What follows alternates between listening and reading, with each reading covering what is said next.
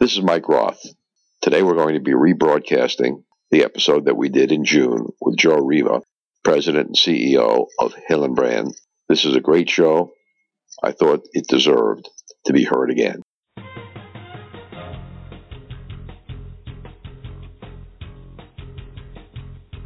Today, here on Cincy Business Talk with Mike Roth, Cincinnati's most experienced Sandler trainer. We'll be talking to business leaders about how they have grown their businesses and people. We discuss new strategies, tactics, and philosophies which lead to positive growth in our marketplace. Our program is sponsored by Sandler Training by Roth and Associates. Each week we'll talk with our best Cincinnati area top executives about their tools and insights.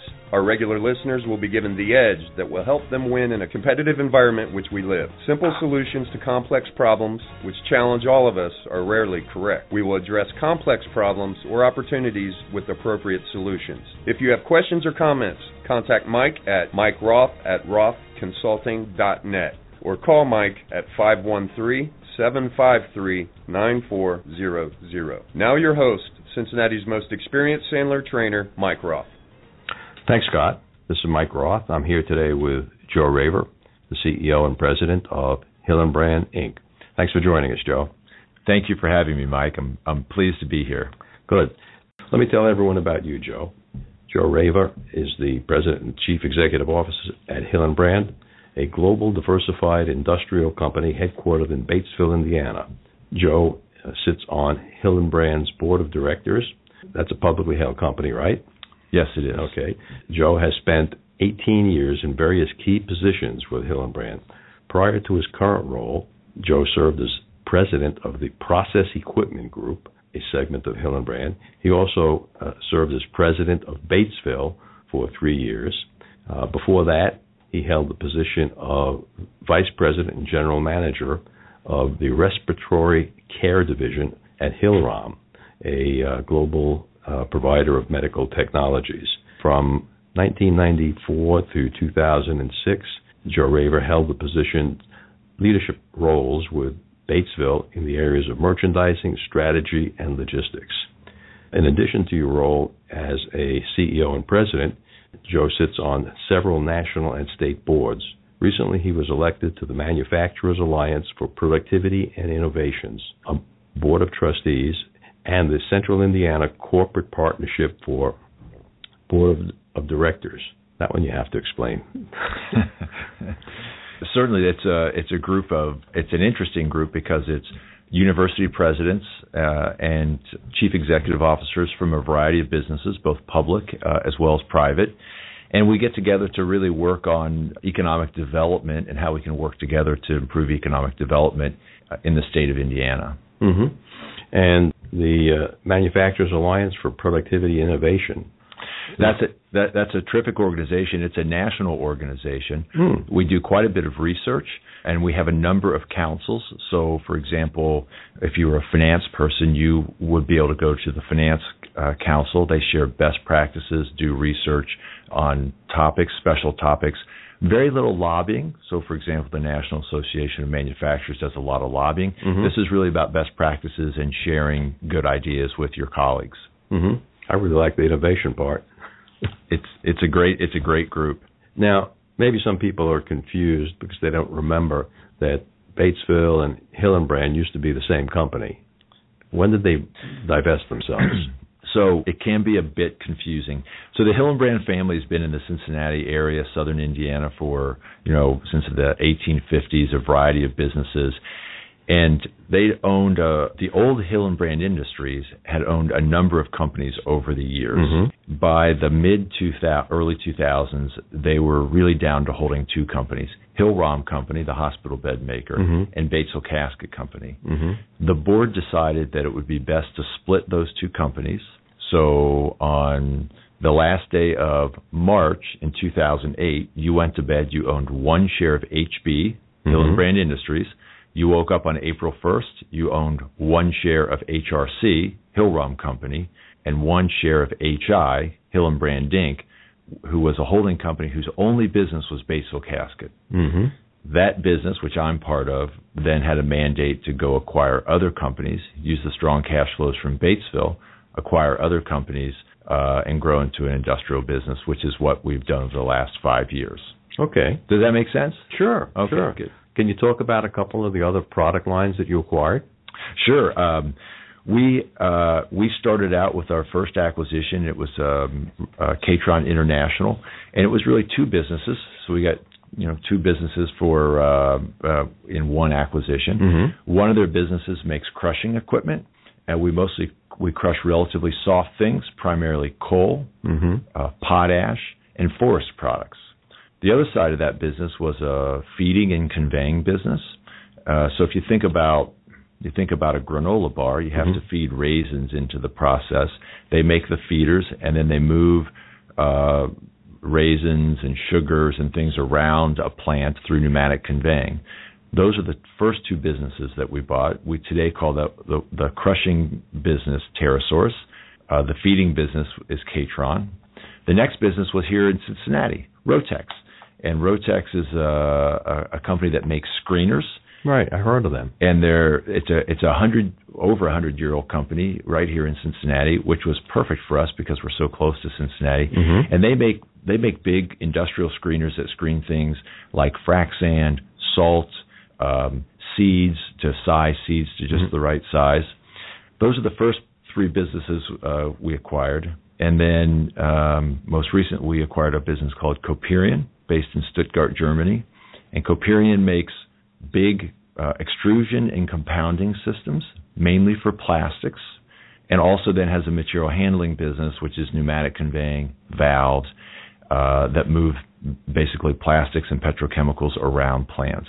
Mhm. So we've come a long way and done a lot of different things from just it being a casket business over the last five years. Well, that's great. That, that's a good thing to hear. And you took over as CEO when? Uh, in September of this this uh, this past year. Okay. Okay. Uh, with, with all those different businesses, uh, you the acquisitions as well as the original uh, Batesville, uh, do you go to go to market with different uh, divisional sales forces, or do you try to integrate sales teams? We do go to market uh, largely with different sales forces, and we have a, a few different uh, types of uh, sales organizations. On the Batesville business, it's primarily a North American business, and we go direct.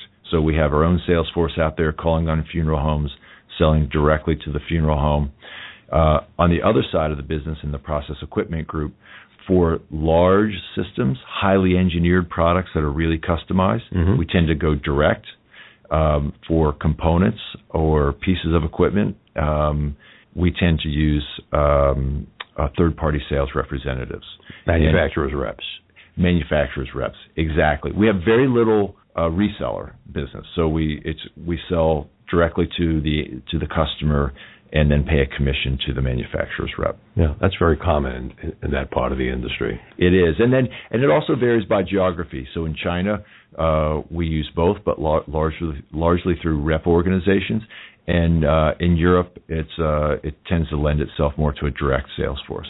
Mm-hmm. Mm-hmm. Um, as a company, a, a large large scale company, is there any one unique marketing advantage that, that you think you bring to the marketplace?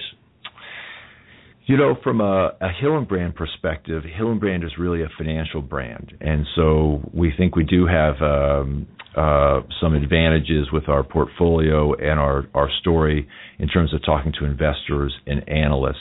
But a customer doesn't really see the Hillenbrand name, so we uh, the brands, the, the businesses that we have operate relatively independently. They use their own brand names and and go to market uh, on a relatively independent basis. Uh, occasionally, if we acquire a company, they may sell a, a share a sales channel. We may even rebrand some products uh, to, to get the, the right attributes, to take advantage of an acquisition. Um, but generally, we go to market pretty separately by division or by business unit. Mm-hmm. So you've acquired a whole bunch of companies. Uh, are you still planning to acquire more companies? We are. Uh, that's really the theory of our firm. Batesville Casket is uh, it's a it's an absolutely wonderful business. It's a very very profitable business with good cash flows, but un- unfortunately, it's in a market that's declining. So as uh, as death rates are relatively flat here in the United States, the more people are being cremated, the market for burial caskets is declining. And so we're taking those strong cash flows and that strong financial foundation as well as some of their core competencies, using that cash to buy to buy businesses in in growth markets, mm-hmm. um, and then also using some of the skill sets that Batesville can bring to make those companies better. It's surprising. I, I would have thought you have at least ten years of growth with the baby boomers, maybe even twenty, uh, in the casket business. Well, you, you can never tell what's going to happen uh, in terms of death rates or cremation rates, but but based on our analysis, the baby boomers have not started to really die in any significant way yet. So deaths have been very flat, which is counter to many government predictions. The cremation rate continues to rise. At, at a point not in, in the not too distant future, that rise in baby boom deaths will be almost exactly offset by the rise in the cremation rate. So mm-hmm. the burial market will flatten out over the long, you know, the next 50 years or so. Mm, okay, well, uh, it's part of the marketplace. It, I've never spent much time studying. Yeah, that that doesn't surprise me. Many people don't. They just think about the number of people who are dying, which which will increase, mm-hmm. not about. They don't think necessarily about the number of people who will who will choose burial uh, as their means of disposition, and how quickly the cremation rate has grown in North America over the over the last couple of decades. Mm-hmm. Mm-hmm. Uh, I think what we're going to do now is take a uh, a short commercial break. We're going to be uh, listening to Jimmy Fox talk about Tip Club, which is the networking group here in Cincinnati that I sponsor. The next meeting is here in Cincinnati on November 20th, Thursday morning at 7:30 to 9 a.m. And let's listen to Jimmy talk about Tip Club.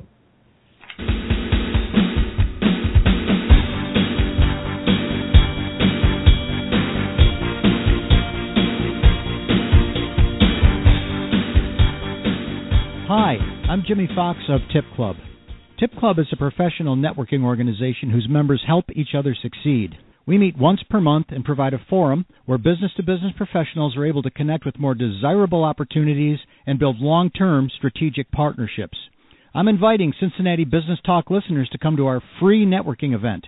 You'll have the opportunity to meet new people, share leads and referrals, and grow your business through strategic alliances. Membership in our Cincinnati group is open to only one person per specific trade or occupation. Business to business professionals only, please.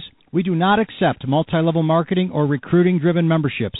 This is our only group in Cincinnati. We'll meet on the third Thursday of the month from 7:30 to 9 a.m. at Sandler Training by Roth and Associates, 4357 Ferguson Drive, Cincinnati, Ohio. To reserve a seat, please go to www.tipclub.com and click on the Events tab at the top of the page. Then just scroll down the list until you come to the Cincinnati event. Or you may call 800 798 0270. That's 1 800 798 0270. Thank you, and we look forward to seeing you at our next networking event.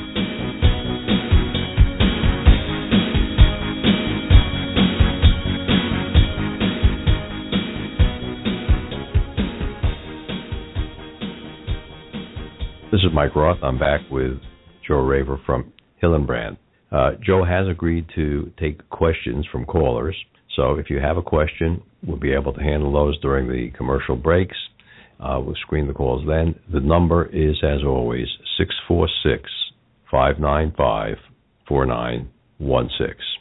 Joe, if uh, any of our listeners have questions about Hillenbrand or anything you said, uh, how do they get a hold of someone at, or you at Hillenbrand? There are a couple different ways they can get a hold of someone. Uh, one would be to go to the website at www.hillenbrand.com. The other would be to call 812 931 5174 and they'll get Tyler Stock who can direct their call or answer their questions directly. Great. Uh, Joe, uh, as a publicly held company, perhaps you could share with our listeners what your long term strategic planning process is like.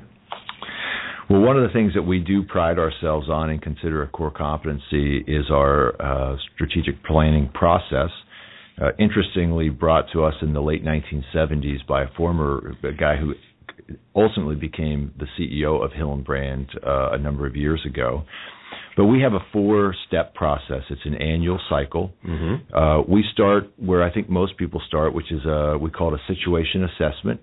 Uh, what's a little bit different about us in terms of uh, the situation assessment is we, we look at markets and competitors, et cetera, but we pick a few topics to go really deep on. So we'll go study a couple of topics and go into great depth and believe that that's a really good way to learn. And then we can leverage that learning uh, and build on that learning over time. So we don't like to go an inch deep and a mile wide we like to go a mile deep and an inch wide and feel like uh, uh, that's a great way to, to start to figure out the, the details that you need to, to understand to drive a, a new part of the business or a, a key growth strategy or a cost reduction strategy. So that's our first phase. Could you give our listeners an example of that? Sure. Um, it can it can range in all types of uh, uh different topics. Uh, it may be an end market. So we a couple years ago did a deep dive in coal power in North America to try to understand where the profit pools were, who the main competitors were, what the long-term trends in the marketplace were, what what milestones along the way would would uh, for example EPA regulations and a change in the administration what that might mean for mm-hmm. the business uh, as we looked out for the next you know 5 or 10 years. So so that's one one example. Uh, uh, another example might be a new geography. Um, and uh, so uh, we do a lot of potash business in Canada. There's a lot of potash in Russia. It's a complicated, difficult market, mm-hmm. uh, and it's not easy to understand what's happening in that market. So we may spend some money, use a third party, um, send somebody to Russia, spend a few weeks there to deeply understand the potash market, mm-hmm. uh, and then in that example, consequently, we opened a you know developed a, a strategy, put together a legal entity, uh, put a person there full time. We now run a run a business there, and we're in the process of putting a warehouse in um, in Siberia to serve those customers. So those are a couple of examples of deep learning that we do before we'll go go uh, execute a strategy. Hmm. So you are you mining uh, potash in Russia to be sold in Russia? Uh, potash is a global commodity, so mm-hmm. it's sold uh, all around the world. So most of the potash in the world is only in two places. It's in Canada and it's in Russia. Um, or in, in Eastern Europe, and so it's sold to China, to India, all around all around the world. Okay, that's interesting. Uh, didn't realize you you were in that type of international business. Yeah. Um, what do you think the biggest opportunities and possibilities are for Hillenbrand? One of the things that we uh, studied early on when the company split and we started to develop our growth strategy was uh, we really worked to understand the underlying drivers of a marketplace. And uh, there's a there's something happening in the world right now that's that's really never happened before. And that is the number of middle class uh, people in the world is just exploding. And so, if you look at the companies we've acquired, they tend to uh, be in end markets that are driven by an expanding middle class. So, it's not just population growth, it's mm-hmm. actually an expanding middle class. So, think about plastics. If you get a little bit of money, you want protein in your diet. Mm-hmm. So, you need fertilizer uh, to grow grains to feed uh, you know, cows or sheep or whatever it is. Right? You want a you want a car. A car has a lot of plastic. You want an air conditioner. If you're in India or China, you need power, uh, and they have all of the above energy strategies. So while there's really no new coal uh, power being generated in the in the U.S., uh, no more plants being built; they're being closed down in India and China, they need every source of power they can get. And so if you sell coal crushing equipment, those are good markets to be in. And, but again, driven by that global middle class growth. Okay, that's a that's a good way to look at it. A lot of people didn't. I didn't think of about it that way. I thought of industrial process, but yeah, you, can I can I just make one other uh, interesting opportunity for us that's really uh, been important for us for the last couple of years and will be for the next couple of years is you know the shale gas revolution going on in the United States. Uh, uh, natural gas can be feedstock for uh, uh, plastics, and so no big plastic base resin plastic plants have been built in the United States for 30 years. Uh, now there are billions and billions and bill- of dollars of these plants being built. Uh, so so while our businesses have put tons of uh, equipment related to that industry in Saudi Arabia, in the Middle East, and in China, uh, we're now starting to from going going from almost no business uh, in polyethylene, for example, mm-hmm. in, in, the United States, really big projects uh, in the United States. So we're also seeing growth in more mature businesses, based on in this case based on the natural gas revolution that's happening uh, here in the United States. It's very exciting for us. Yeah, I'm just waiting to see them make cars out of plastic because it's lighter. It it is amazing. I just read the other day that BMW made the first car that was completely plastic, um, and um, uh, what's the what's the really lightweight material uh, that you use in airplane wings? Aluminum, uh, titanium. Uh, no, it's the uh, the replacement for steel. It's um, it'll come to me in a second. But the interesting thing is no welds, so they they glue the car together, and so there are all kinds of implications for industry as plastics and plastics are a young a young industry getting very sophisticated. Ten years ago in your car, fifteen years ago in your car, no plastic around the engine Mm-mm. because it would melt, it would it would be deformed. Today there's plastic everywhere in a car, uh, right. highly engineered plastics, and that's that's right. That's the industry we serve is is making the machines that make those plastics. Yeah, there were all these intakes that are black plastic. Carbon fiber is what I couldn't think of. Carbon fiber, yes. yes. Composite. Yes. They make bicycles out of it. Are you adding more employees to your company this year? This year, we have about we've grown very quickly. We have about six thousand employees now that uh, in about forty countries around the world. On an on a year over year basis, we're relatively flat, maybe even slightly declining in terms of the number of employees as we get more efficient. Mm-hmm. Um, and uh, have consolidated some of our operations around the globe we, as we've done some acquisitions and put some operations together. Uh, but generally, we're a growth business um, and uh, expect to continue to grow and continue to add employees to the to the organization. Good. Again, Joe has agreed to uh, take questions from callers. The uh, number is six four six five nine five four nine one last question, Joe, before we go to another commercial break. Uh, and maybe it's personal feeling or the, or what you see in the marketplace. But my clients are always asking me, uh, "What's the business economic outlook, Mike? Are things going up, staying the same, or going down? Where is it going to be for the next two years?" Boy, I think you know we see we put on a crystal ball. Look in the crystal ball. Yeah, I, I wish I had a. Uh, if I if I knew the answer to that consistently, I wouldn't be here. I'd be on a beach someplace, uh, okay. uh, right, or on a yacht. But uh, no, we feel very good about North America. Uh, it feels like the dynamics in North America, particularly for our industry, we're seeing. Uh, uh, a bit of a manufacturing renaissance in North America as uh, companies prefer shorter supply chains. Wages are rising in China. Uh, and so there's a lot. Uh, we, we feel good about industrial equipment sales in North America. Europe has been a challenge for us. We have a, a big presence in Europe. Um, a third of our process equipment uh, group revenue is in Europe. Uh, it's been pretty stagnant for us for a few years. Germany is a is a good is a good market. The automotive market is pretty good, but I think uh, it seems like every step that Europe takes forward, they take a step backward somewhere along the way.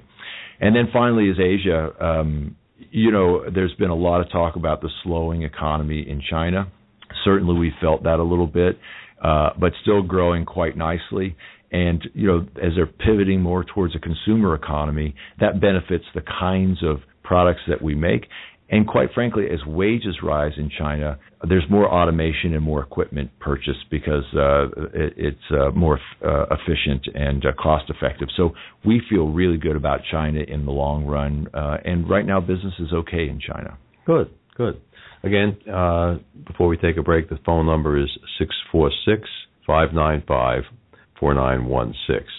Let's listen to a couple of Sandler commercials. This is Mike Roth, Cincinnati's most experienced Sandler trainer. At the first sign of trouble, there are three types of business leader. The first type of leader is like a turtle. He pulls his head and tail in and hides in his shell. Turtles hunker down, just trying to survive. The second type of leader is an opportunist. They're like eagles. Eagles spread their wings and take advantage of the winds. They catch the storm wind and rise to new heights. The third group, between turtles and eagles, are called turkeys. Turkeys are average and anxious. They huddle together and move. They never soar. However, turkeys are easy prey for those who seize the opportunity and soar. If someone in your industry goes out of business, Are you going to get the business? The question is, which type of leader are you? Will you seize the opportunities to take market share and grow, or will your fate be like the turkeys? If you're serious about growth, call me to arrange a confidential meeting, 513 646 6523, or check our website at rothconsulting.net. Hi, this is Mike Roth, founder of Sandler Training by Roth and Associates, the most experienced Sandler sales trainer in Cincinnati. You've heard our commercials about sales and sales management, but you haven't made the call for some reason. Maybe you're having your best year ever. Maybe you think a sales development company won't work in your industry. You're different. I wish I had a nickel for every time I heard that. Maybe you're afraid that if you called, you'd buy something. If you're happy with all your sales and profits and believe you have all the answers or simply don't see yourself investing in yourself or your people, then don't make the call. We have nothing for you. For over 20 years, we've been coaching, mentoring business owners and sales professionals who are serious about their careers. So if you believe that Sandler sales training might make you better, faster, meaner, and stronger, call me at 513 646 6523 or register for our next open house. Roth and Associates, the most experienced sales trainer in Cincinnati. You can check us at www.rothconsulting.net. This is Mike Roth. I'm back with Joe Raver from Hillenbrand. Uh, Joe, you may have heard earlier that we are strong this year on leadership and, and transformation. Perhaps you could give our listeners a leadership tip. Well, that's that's uh, I I really enjoy reading and thinking about leadership and practicing leadership and always trying to get better. Uh, you know, as I've come into this role as a new CEO with a new team, I think you know one of the things that's always served me well is to is to make sure that I constantly remind people of their strengths and um, it, it's it's easy to remind someone of their strengths when they do are doing a great job where there aren't a lot of problems. But I'll tell you, when times are really tough, or we're facing a difficult problem, or a very stressful situation, or, or uh, uh, something's not going quite right, uh, instead of beating someone up and telling them all the reasons that they're not going to be successful, or all the things they need to do and and fix and change, oftentimes I, I really get a lot of benefit from saying to someone, "You are the best you have the best strategy mind I've ever been around in my career. You can figure this out. It's why you're in this job to figure this out. You can do it. Uh, and I think that kind of feedback helps someone solve a problem from strength and with confidence, um, and and gives them the desire and the will and the the energy to go solve the problem. And so I just think sometimes it's a little tip. It's I try to do that. It's important to remind people of why they're in the job and why they're so strong and have been so successful in their career, and especially when times are tough. Yeah, giving them strokes is a positive reinforcement that people like. Uh, uh, along the same line, uh, or different line, we have a theory of operation here at Sandler that uh, simple problems to complex, simple solutions to complex problems are invariably wrong Therefore, if you want to solve a complex problem, you have to use an equally complex solution. Perhaps you could share with our listeners a complex problem that you ran into as CEO and the equally complex uh, solution that you used to solve it. I've never had a question like this, and I think it's an absolutely great question. And I agree with what, with your theory. Uh, the first thing I always try to do, though, is to make sure it's a complex problem. I try to find the simple answer, and uh, quite frankly, have done uh, uh, enjoy that in my career is find, it, uh, taking a seemingly complex problem, but figuring out the few key drivers that, that make the big difference and changing them. You know, it's funny how I came up with the theory. Is that uh, I owned a business in, in Las Vegas that installed privately owned pay telephones, and my chief engineer was a uh, physicist, and we had problems in June. Uh, the payphones on the 7-Eleven were overheating and shutting down because they had electronics in them. And uh, I wanted the simple solution. I told Steve, go out there and put fans in the cases. Next. and he said, that's a great idea, Mike. It won't work. And then we did research. He bought digital thermometers, recordings, and uh, we discovered that every phone we had in an outdoor location had consumer grade IC chips in it, integrated circuits, when they were supposed to be mill grade every chip on every board had to be replaced. Wow. And we came up with some temporary fixes until the manufacturer could provide new boards with new chips. But complex problem, complex solution. Well, that, I, I've uh, I was the logistics, or a little bit earlier in my career, I ran our logistics organization, which is uh, at, at Batesville Casket Company, mm-hmm. and that's a big operation. Uh, you know, it's a, a it's a big budget. It's about when I was running it was 800 people, uh, 80 warehouses around North America, and so you can't ship a casket FedEx and so we have our own equipment to get caskets from our plants to the funeral homes. And it's tremendously expensive to have all those warehouses and all those employees out there delivering caskets. So you actually stock caskets all over the country? We stock caskets all over the country. Uh, the vast, vast majority of funeral homes can get a casket within 24 hours uh, of placing an order. Mm-hmm. And of course, that's very important. Uh, uh, because burials tend to happen relatively quickly after mm-hmm. someone passes sure. away. Uh, and so the challenge is how to how to be efficient and continue to take cost out, particularly in an industry that's declining. Um, and I tried a lot of simple things, and quite frankly, I couldn't get it solved, and I didn't do a very good job. Uh, more recently, the team though has implemented cross docking, and you know cross docking is a term that many people know from Walmart.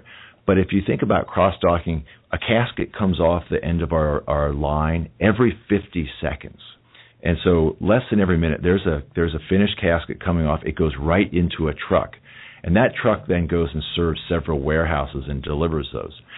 But to do cross docking, it doesn't sit in the warehouse. It goes from one truck to the other truck. So the caskets have to be loaded in the truck so that it can be unloaded and easily loaded in the next truck in the right sequence. Casket's big. It's got to be in the right sequence. It's not a small thing that you can just set to the side and then move it. It's it's too inefficient.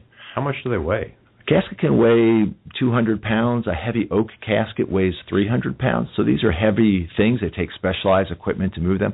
But the trick then is you have to manufacture the caskets in the right order because they're coming off the end of the line every minute and then going into that truck. And it's very complex.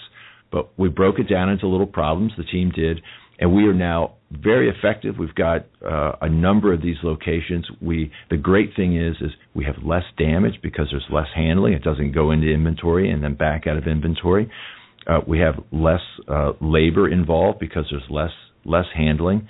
We actually have shorter lead times because the casket doesn't have to sit in inventory. It just keeps moving all the way to the funeral home, but it's complex.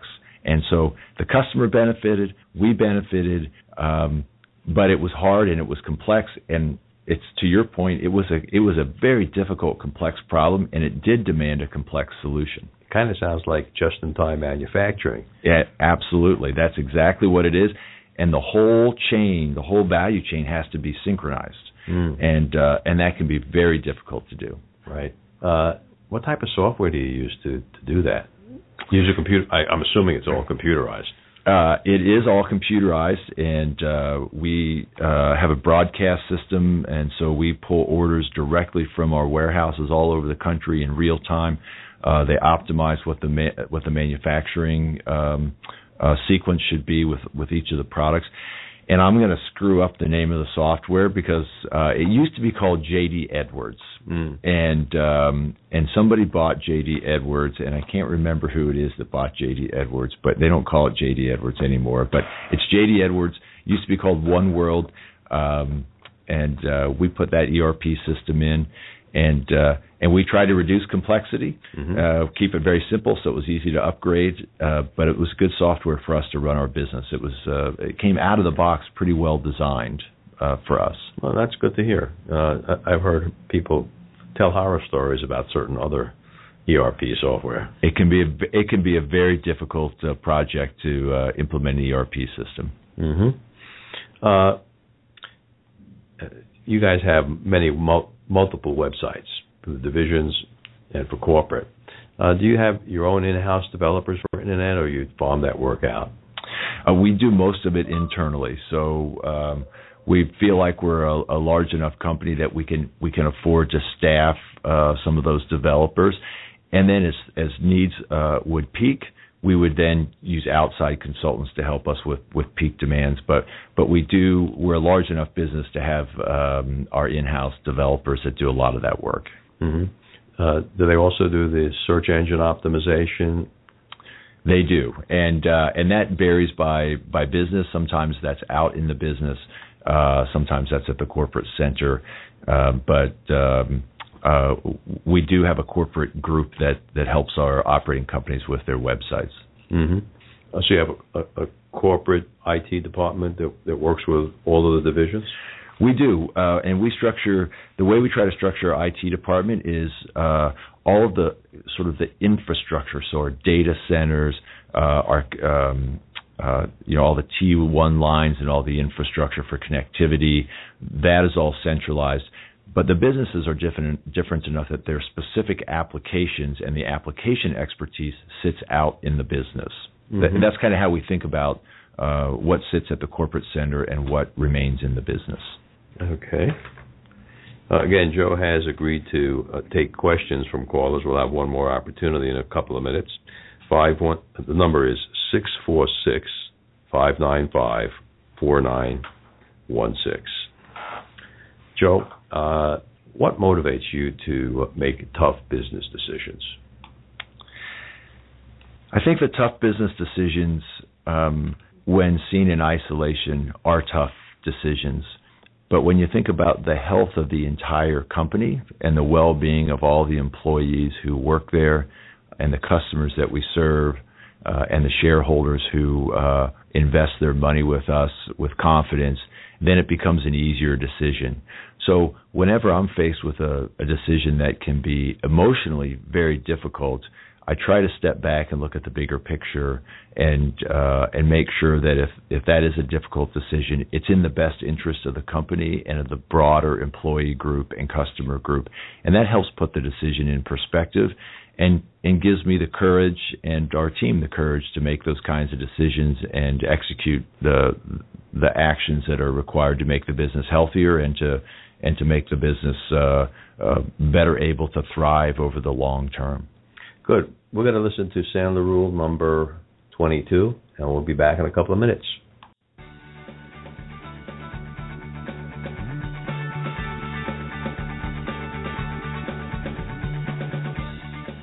Hi, I'm Rich Gorman with Sandler Rule number 22. Only give a presentation for the kill. A skilled hunter knows how to track his prey cautiously and patiently and waits for the exact moment to fire his shot. He waits to make sure that his prize target is lined squarely in the crosshairs of his scope before pulling the trigger. As salespeople, our process should be very similar. We have a responsibility to make sure we know exactly what that prospect's needs and wants are and how our product or service can fulfill them.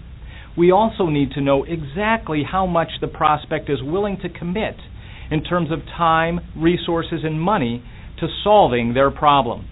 And we need to know the decision making process that the prospect is going to go through in order to evaluate our product.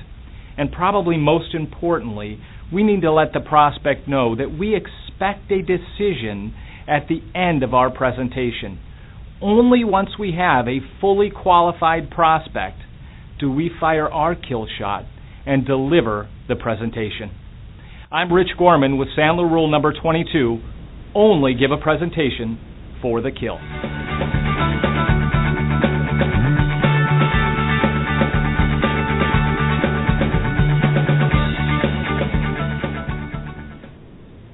This is Mike Roth. I'm back with Joe Raver from Hillenbrand.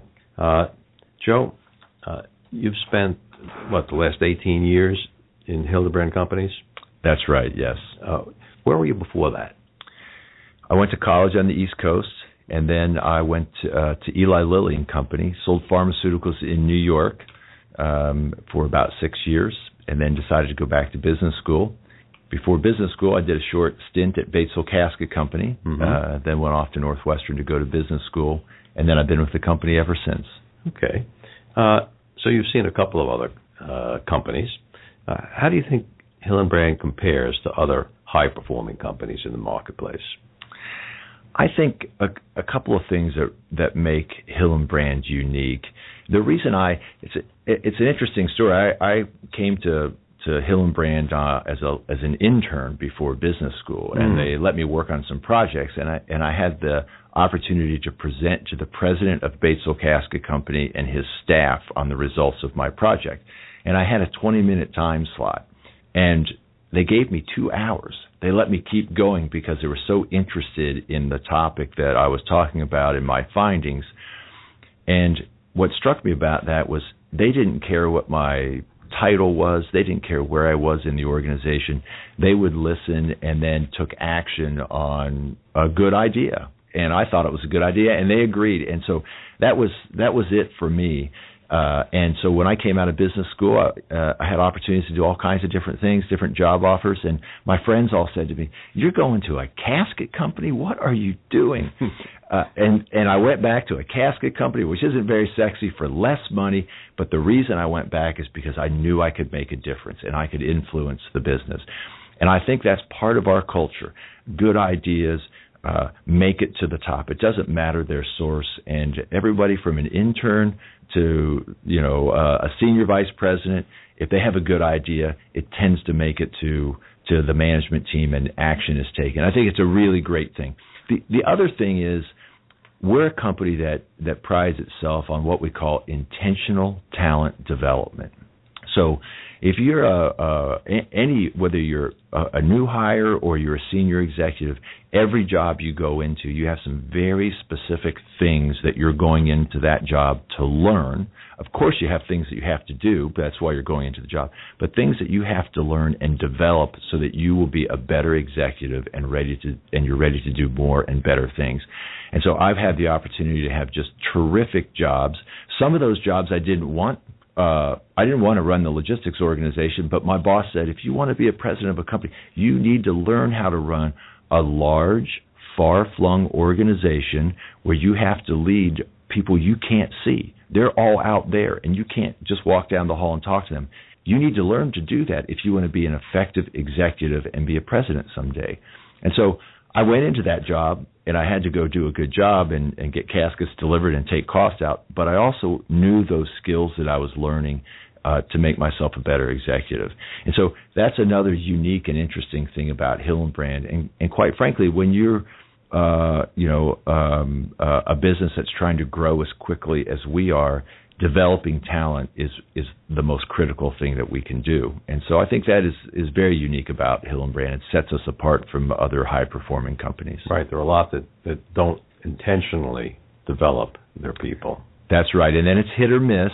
Uh, and and I always had the belief that the employee should should feel like they have 100% control and responsibility for developing their own career. And me as the manager or the leader of that person, I feel like if I act like I have and believe I have 100% uh, of the responsibility to make sure they're developing their career, if both of us think we have to do it, then together we'll actually get it done. Because at most companies, I don't think it really gets done. Right. There's a lot of uh, left to chance. Yes. And there's a lot. Uh, some some companies have the philosophy: well, if we need a talent, we can always hire it. We can always go outside, and we we're not afraid to go outside if we knew, uh, need a new skill or just need a little bit of new blood and new thinking. But we certainly prefer to hire internally, uh, and think we have a better success rate when we can have internal hire hires fill key roles inside the company. Mm-hmm. I certainly believe in that. Uh, what areas do you think uh, Hillenbrand is good at, and what areas do you think Hillenbrand needs uh, to work on? So uh, I think we do a, a, few things really, really quite well. We're, we have a pretty strong lean culture uh, and ability to implement lean in various organizations. Uh, we model ourselves off the Toyota production system. We have a very clear way of operating. So, Mike, you could go into any plant around the world in Wuxi, China, uh, in Stuttgart, Germany, uh, in St. Louis, Missouri, and when you walked into the plant, if you were blindfolded, didn't know where you were, you could you could see that it was a Hillenbrand plant uh, by the way we uh, hold meetings, by the way we um, put projects on the wall, and the way we track metrics and where they're posted in the plant, and and how employees are engaged.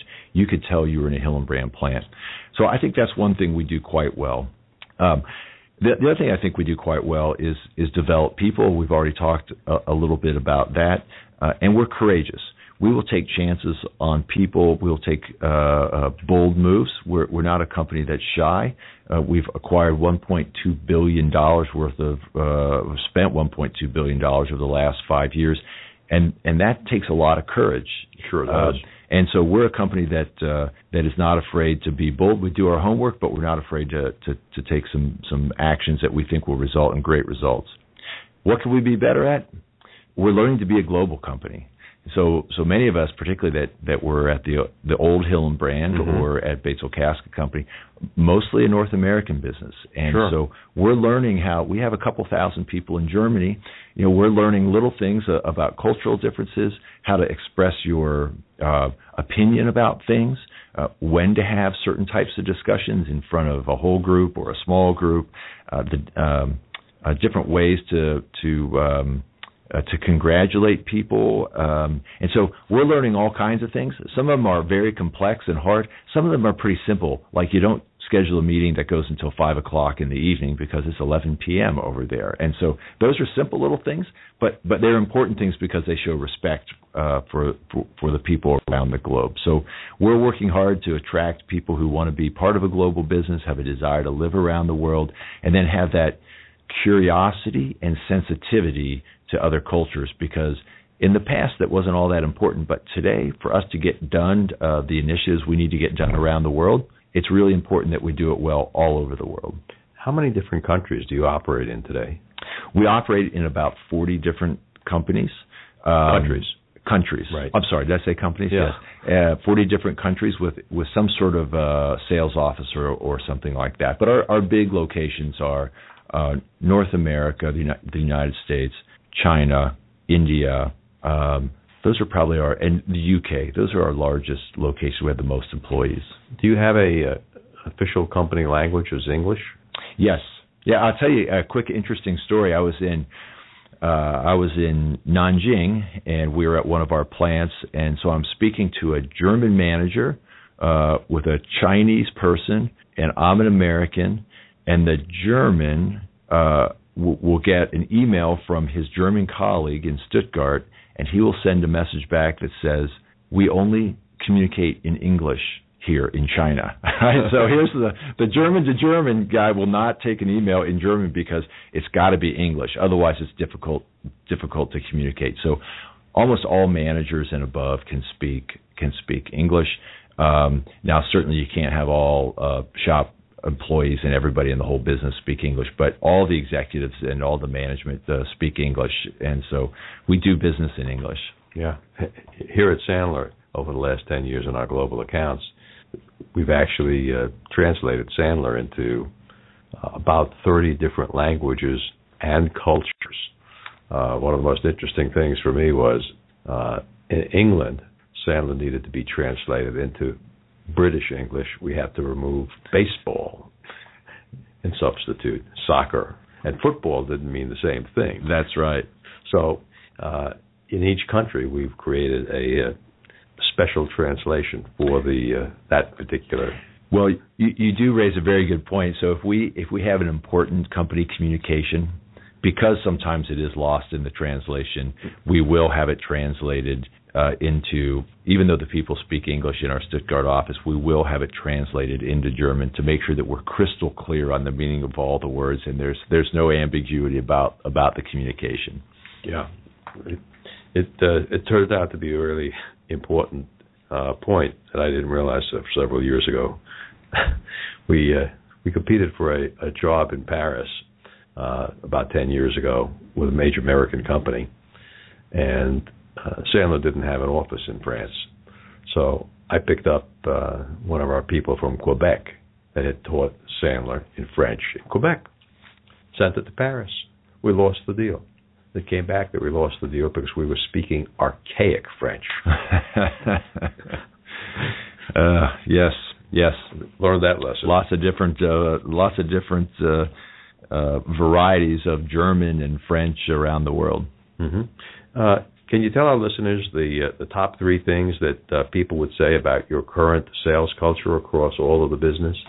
I think the top the top three things. One is uh, we're we tend to be very much a solutions oriented uh, sales organization. So we're never the lowest price um, uh, uh, product or service or whatever we're providing, and so we have to sell value, and uh, and and sometimes that means that. Um, you know, it's a complex sale. Sometimes it's a longer cycle sale, but uh, sure, these industrial products, they're and it's it, not off the shelf. It's it? not off the shelf. So, so I think I think if you were to ask outside people and, and look at our culture, they would say we really try to provide a solution, and that's even true on the on the casket side in, in terms of merchandising solutions, et cetera. So I think we're very solutions oriented. Uh, I think secondly we're process oriented, and so you know we think very much about the sales process uh, and try to make sure that we're going through a good sales process, tracking that sales process to make sure that we're effective at different points in the process. Uh, and so that comes with our lean culture a little bit as well. The the notion that we're that we're that we're process oriented, and then I think I think third is that uh, we like data. Uh, we like data a lot, and um, there are lots of opinions out there, and so we like data. We run lots of experiments in sales organizations. Uh, well, we'll we'll try something. We'll we'll have a couple of regions, and we'll set two up as the control, two up as the test, and we'll see how it, how it works, and and really try to use a scientific method and gather data to see is uh, one strategy versus another strategy more effective or not, and not just rely on on someone's you know opinion or uh, intuition or intuition. It's a great place to start, but that's but then go set up the experiment so we get the data to see if it if it proves to be true or not. Good. Uh, let me ask you this last question. Uh, many things drive uh, successful CEOs like you. Uh, here at Sandler, we've determined that uh, three are extremely important: outlook, your core beliefs, desire, that's passion for success, and commitment, the the willingness to do whatever it takes to succeed. Uh, could you tell us a little about? Sure. I think uh, I have a lot of training as a strategy person, um, and I, I one of the things that has been an adjustment for me as a CEO is my time frame has had to extend, uh, but I, I thrive on that. So I, outlook I think is very important, um, and uh, and seeing a path to the future that you can then communicate to the rest of the organization. Mm-hmm. It's uh, I, I firmly believe in that, no question. Commitment to results.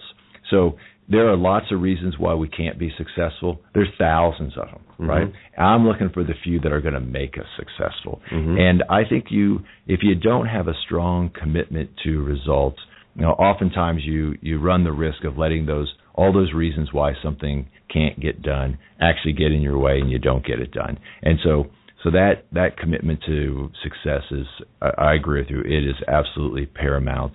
Uh, and, and, I think the third was passion, right? Mm, passion. And and passion. Uh, if you you you have to find a love because it's the fuel, right? It's the fuel that gets you up every day and keeps your mind working and makes you work hard. And so if you don't have that fuel, you can't keep the discipline and, and the engagement.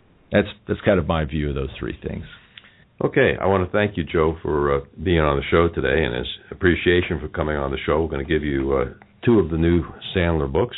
Uh, this is one I compiled called Lead When You Dance The 14 Success Secrets for Sales and Sales Management.